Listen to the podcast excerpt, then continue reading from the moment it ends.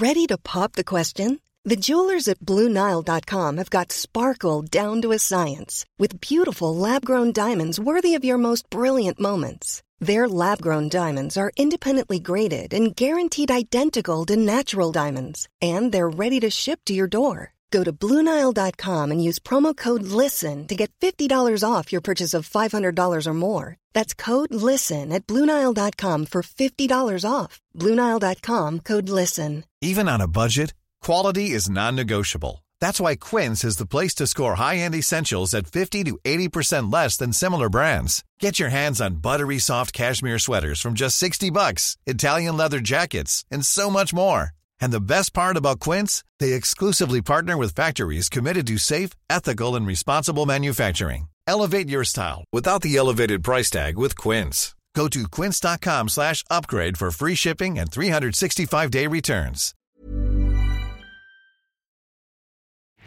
Hi everybody, welcome to Dan Snow's History. I'm on the deck of the Agulhas 2, an Antarctic research vessel based in South Africa, heading down into the Antarctic. I'm recording this podcast because we have arrived at the ice. Just a little bit earlier, I was staring out over the bows. I saw a line of discoloured white and grey on the horizon, and we've arrived at the pack ice. We're about 67 degrees south. We are in the Western Weddell Sea. This is probably one of the most southerly podcasts ever recorded. History Hit coming to you from inside the Antarctic Circle. Uh, in this episode, I'm going to be walking around the ship, talking to a couple of people about the expedition, letting you know how it's going, telling you about the ship itself. As we prepare to reach the Endurance wreck site, put down the autonomous underwater vehicles, and start searching for Shackleton's Endurance, which was crushed in these waters in 1915 and sank at the end of that year. If you wish to watch videos of what's going on, please head to the History Hit TikTok, my Instagram page, at the History Guys Instagram page. And if you want to watch our long form documentary we're producing about Shackleton, about his epic journey before and after the Endurance sank, then you get a History Hit TV. It's our digital history channel, our Netflix for history. You just follow the link in the description of this podcast. You click on that, you get two weeks free if you sign up today. But in the meantime, folks, here's my first podcast from the Agulhas in the Weddell Sea. Enjoy.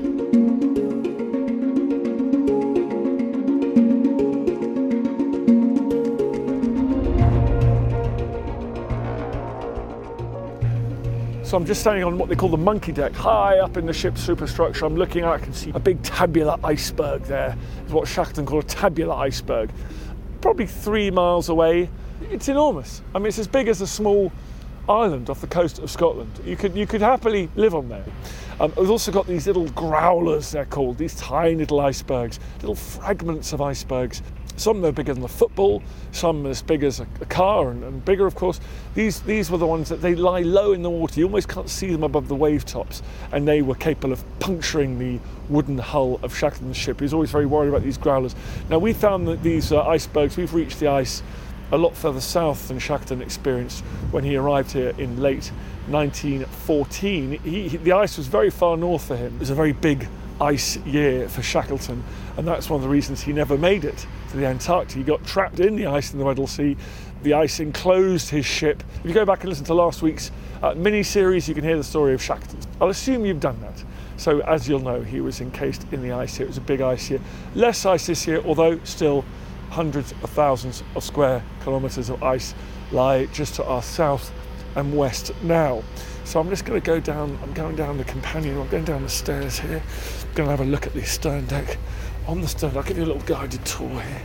We've got the uh, heli deck, got a big old lifeboat, I'm looking at now, it's going to come in use. If we end up in there, we'll be in trouble, but hopefully we won't. It's a gigantic steel icebreaker.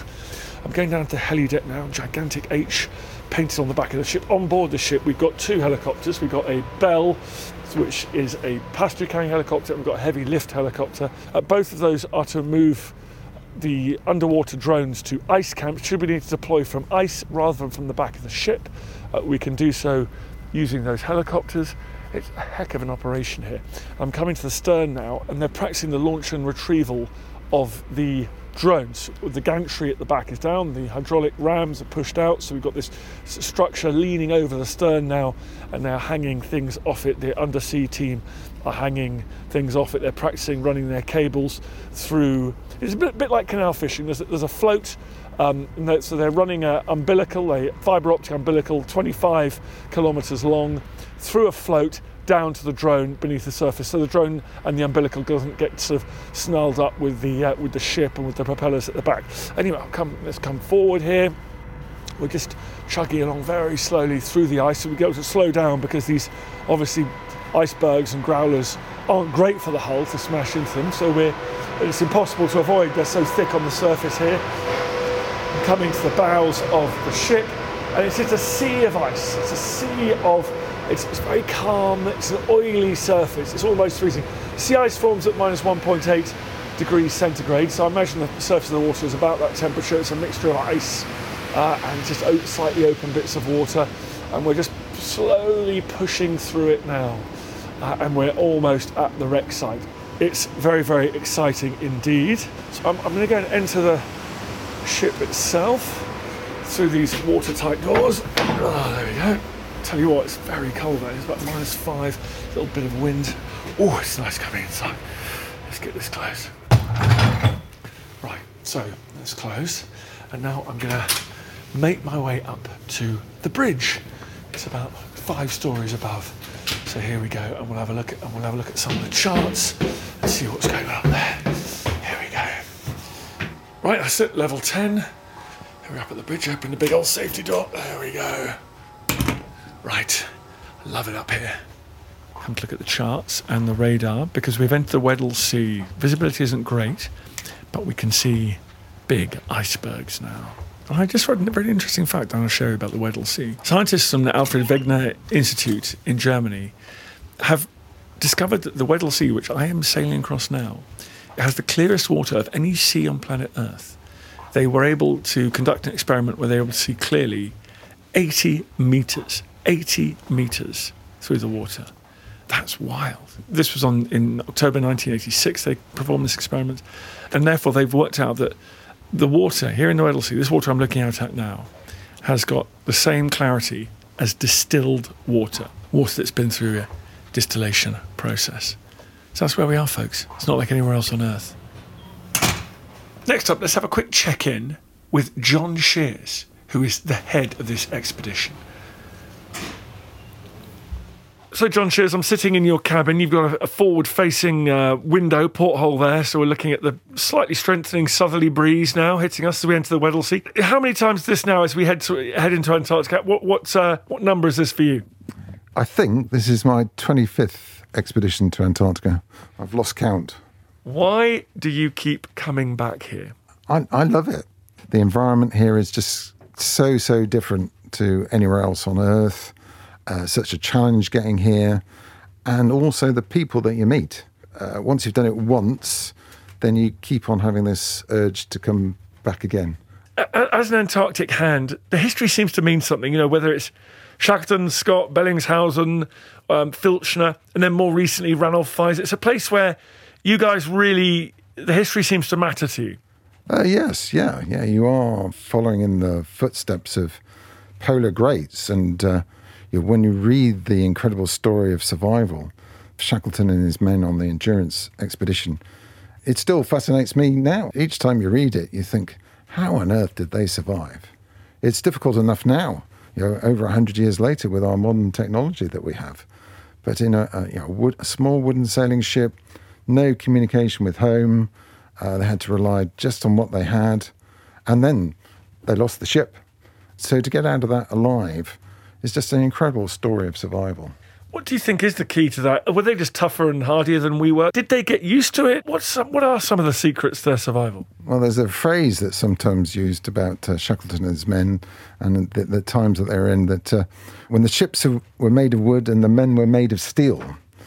So I think there was definitely that element that, that, that, that there were certain characters, they certainly had this inner determination and strength and courage for what they wanted to do. Um, so they had that, but I'm not sure that they were that much different to us now. I think there's a, a lot of that in the expedition team that I can I can see now that where people would would be prepared to put up with a lot of hardship. Well, they already are, but in a slightly different way. We've had to face things like COVID, for example, just to get here. So people have made lots of sacrifices just to get on this expedition. People don't have that uh, way of dealing with the environment uh, that they had then. But don't forget that these these men were all professional seamen, so they would have been at sea for you know since they were young boys. So they were used to some of the elements. Shackleton, his leadership is the thing that people talk about.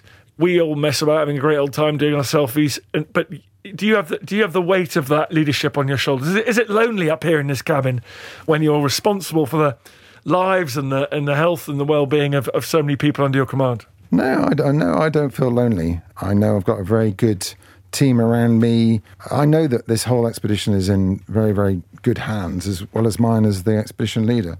So I'm very comfortable with with what we're trying to do, and because of that support, I don't I don't feel lonely. Sometimes you've got to make some difficult decisions, but that's what you're paid to do as the expedition leader.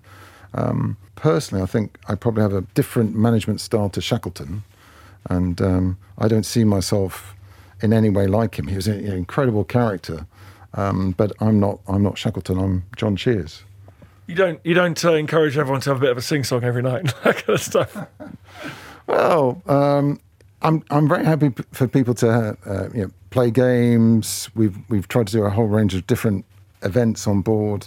I'm still looking forward to you dressing up, Dan, as Rose from Titanic on the bow Oh, when, when we get into the um, into the ice. So that would be a, a, a good thing for all the crew to watch. I'm sure there'll be lots of cameras out for that. So yeah, um, I think you've got to allow people to express themselves, to allow them to yeah have a good time. You know, they've got to remember this not just for the adventure, but for the people they've met and you know, what they've experienced together. And, and part of that is enjoying yourself whilst you're here. And if that includes a sing song, then yes, I'm happy for a sing song. And by the way, uh, I've found out that uh, there are some very talented musicians on this. Um, Mike, one of the KMAX engineers, is a very good guitarist. So there could be could be sing songs when we're in the ice. All right. I look forward to that enormously. What What are you looking forward to in the ne- the next phase? Well, finding the wreck, that's number one. Uh, finding the wreck would be incredible um, because this is probably the world's most difficult shipwreck to reach. You know, Shackleton called uh, this part of the the, Weddell, the Western Weddell Sea uh, the most evil part of the most evil sea in the world. So that would be number number one for me. Uh, number two is to see a Ross seal. I've never, in 25 expeditions, I've never seen a Ross seal. Uh, they're very rare. They live deep in the pack ice. We know that they, they live in the Weddell Sea. Uh, so I'd be delighted to see, see that. And uh, the third thing that, uh, you know, after I've done those two, would be to um, have a game of football on the ice.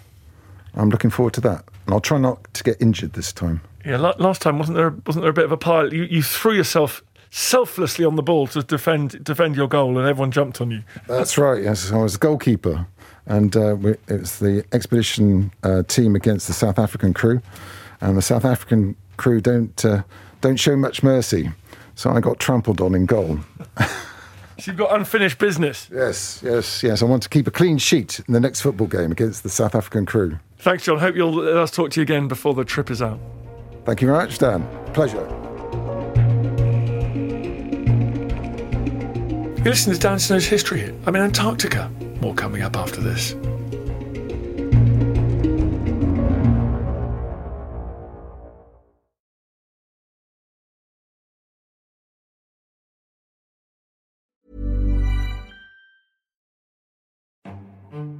This is After Dark Myths, Misdeeds, and the Paranormal. The podcast that takes you to the shadiest corners of the past, unpicking history's spookiest, strangest, and most sinister stories. I'm Maddie Pelling. And I'm Anthony Delaney. Join us every Monday and Thursday, and we'll take a look at the darker side of history from haunted pubs to Houdini to witch trials and arsenic laced breakfasts. Follow After Dark, Myths, Misdeeds, and the Paranormal wherever you get your podcasts. Brought to you by History Hit.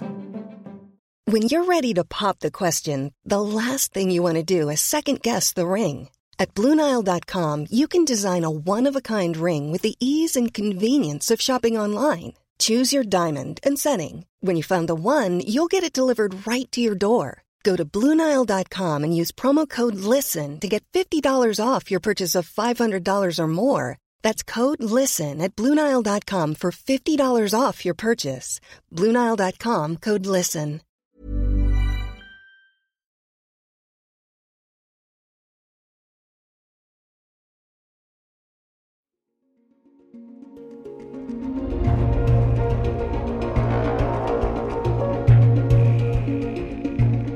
Keep this close.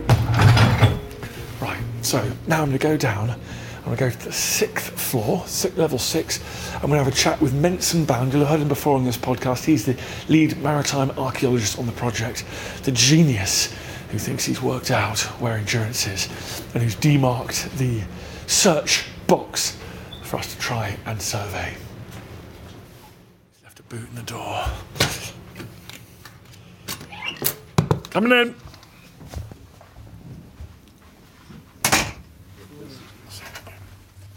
So, Mensun, we're in your cabin now. We're looking out the windows and we're seeing little growlers come past, little tiny icebergs. It would have been fatal for an old wooden ship, but we don't have to. Well, a big steel iceberg, we should be okay.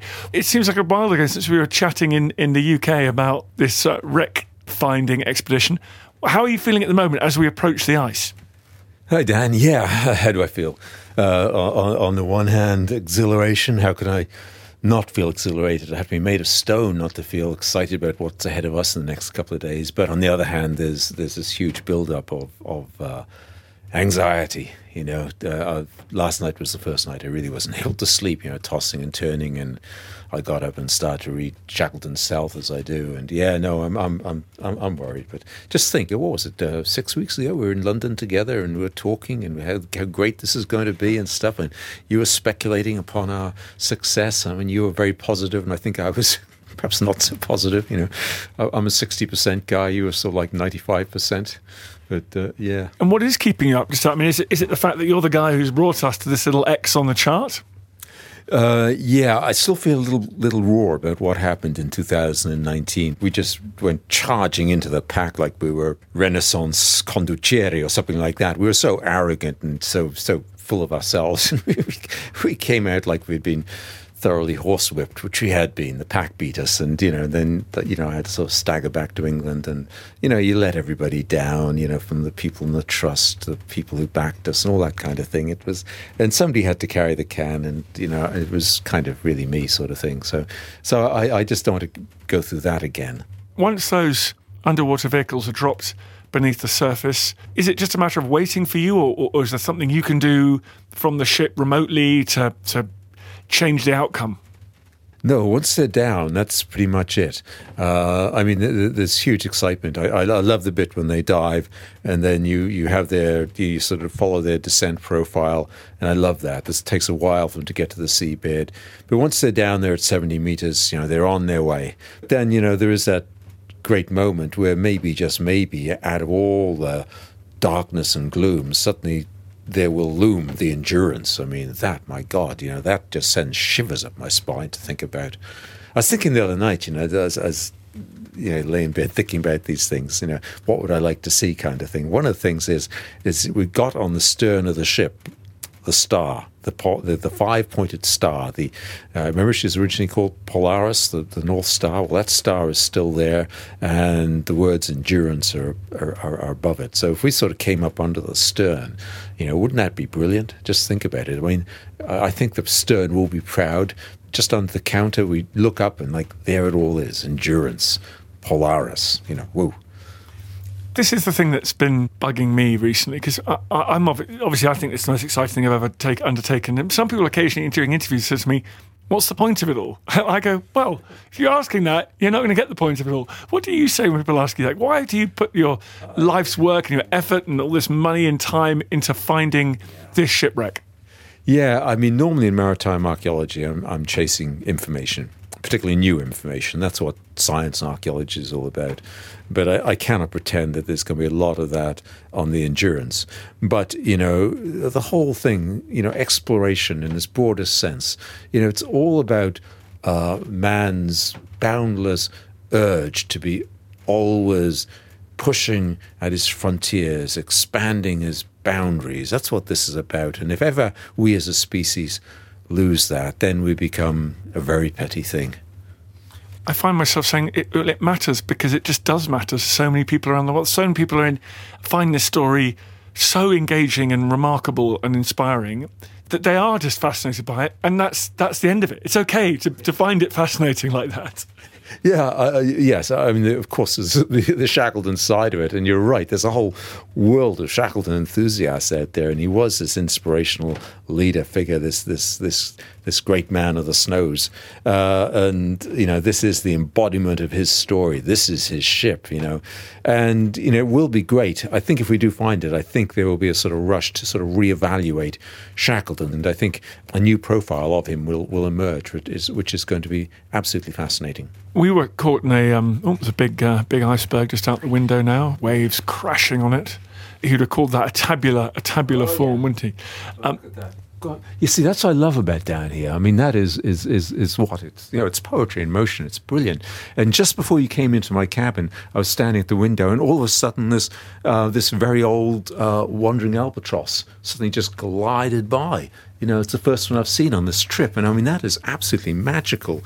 And you know, the the wanderers, they are the great ship followers of, of, of, Antarctica. So he's going to be circling around us, and he'll come back again in probably a few more minutes you know, it's just wonderful. And the iceberg out there, look at that. I mean, you're looking at ice there, Dan, which could be, I don't know, 3,000 years old. I mean, we're really reaching back in history with that, that berg. I mean, that was formed right up on the hard earth of Antarctica. And then it sort of gradually ground its way down it towards the sea, and then it went out over the sea as, as, a, as a great lip of ice. And eventually it broke off, and now it's, now it's melted down to what it is there. Wow, just look at that. And I bet if we were closer, we could see some penguins on it too. Oh, really? Still penguins living on it? Yeah, I mean, it's quite high sided, isn't it? But I'm betting around the other side there's probably a, a lower patch there. And yeah, the penguins will be up on, like, up on that like a shot.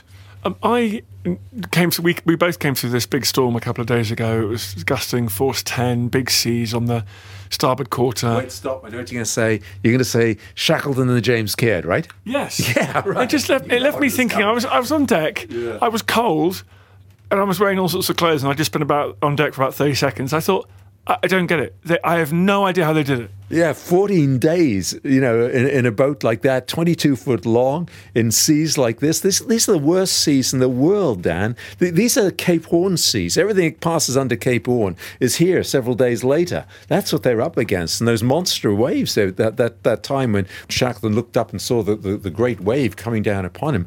I've been in that situation myself on a fishing boat. We were actually knocked on our beam ends by, by you know, monster wave. I didn't actually see it. I was on the bridge, but sitting at the chart table, and all I heard was the mate yelling out, hold on. And the next thing I knew, we were just absolutely fired right across the bridge. And there was the mate, there was me, and there was a bosun who was at the wheel who was from Honduras, and he was praying in Spanish. And we were just waiting for the next wave to come along. And, you know, we just knew it was going to happen. The next one would just roll us over, over we'd go, down we go, and that'd be it. But the next wave never came, you know. But that was what happened to Shackleton, that monster wave. And you do get them. Was every one, one wave in every 800 or something like that is a monster wave. But you see, the thing is, everything is coming at us from all around the world. You know, the circumpolar current, know, it goes all the way around Antarctica. So, you know, those great Cape Horn greybeards that we saw a couple of days ago, they have what we call a lot of fetch. You know, they, they go back a long way. There's a lot of energy in those things. And yeah, it was boisterous. We took a biffing, didn't we? So yeah, did you get seasick? Come on, be honest. No, I was lucky. I didn't get seasick. I was too excited watching the great waves crashing over the stern deck and hoping that the uh, scientific equipment was going to be okay. But I, I, did just come away thinking, well, that's absurd. H- how do you self that? Yeah, no, I, I struggle with that one too. Coming, we're coming into the Western Weddell Sea now. How many ships have, have visited this where we're at now? So, how many ships have visited this part of the world uh, where we're at now? Let me just think. Well, it starts in 1823 with uh, with Weddell himself in the James and the Beaufoy. He got down to about 74 degrees, which actually is pretty good when you think of those old ships.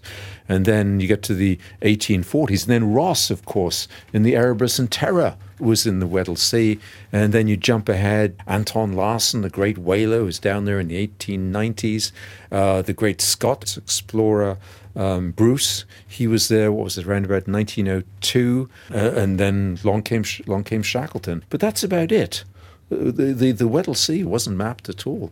It really was uh, terra incognita. And as you and I were saying the other day when we were looking at the map on my cabin wall, is that great expanse of, of what? Of, of, of nothing where we're heading. It's uncharted territory. You know, there are there are no lines there. You know, because they don't know what the lines are doing. You know, it's it's it's remarkable what we're heading into. Yeah. So since Shackleton, there hasn't been a huge amount of um, survey work and, and traffic down here, I guess. Yeah. Yeah, uh, well, yeah, I've been a lot of scientists, especially since the uh, uh, 1940s, since after World War II.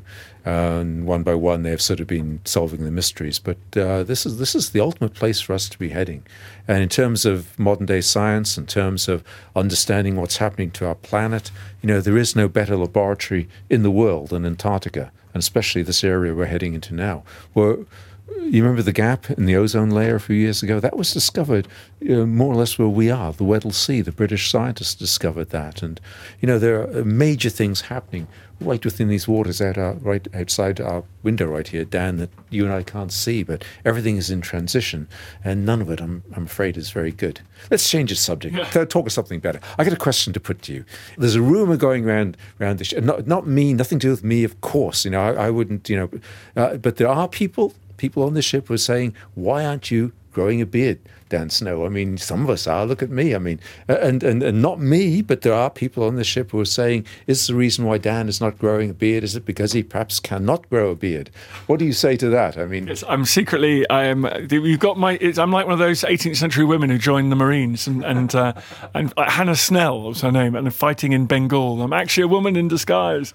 Yeah, good question. I just, I've been shaving every morning. I don't know, Mensun. Should I be going, is this the Antarctic? Am I not looking wary enough in the Antarctic? Well, well well, I mean, of course, one difference is you have these great chiseled jaws that the rest of us don't have. But you know, we, we kind of think that may, not me, not me, others, uh, that maybe the, the, the, what you can cultivate is a little bit of peach fuzz and not much more. Well, I'm going to go away and grow my beard now. Now that there's a rumor afoot. Thank you very much, Mensun. Next time I talk to you, we'll be actually looking for that shipwreck. Wow. Yes, indeed.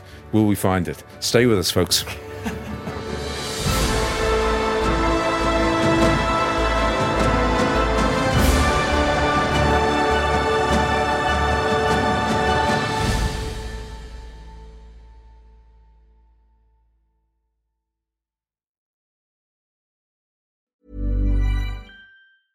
Hey, it's Danny Pellegrino from Everything Iconic.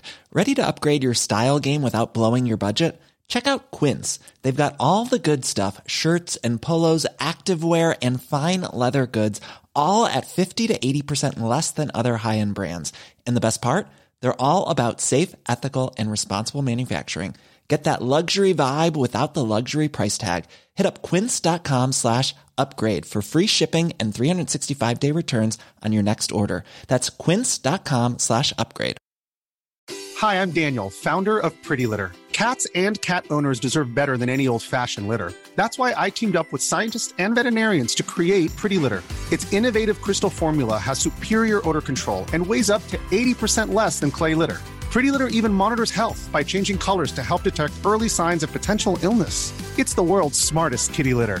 Go to prettylitter.com and use code ACAST for 20% off your first order and a free cat toy. Terms and conditions apply. See site for details. Thank you for listening to this episode of Dan Snow's History Hit.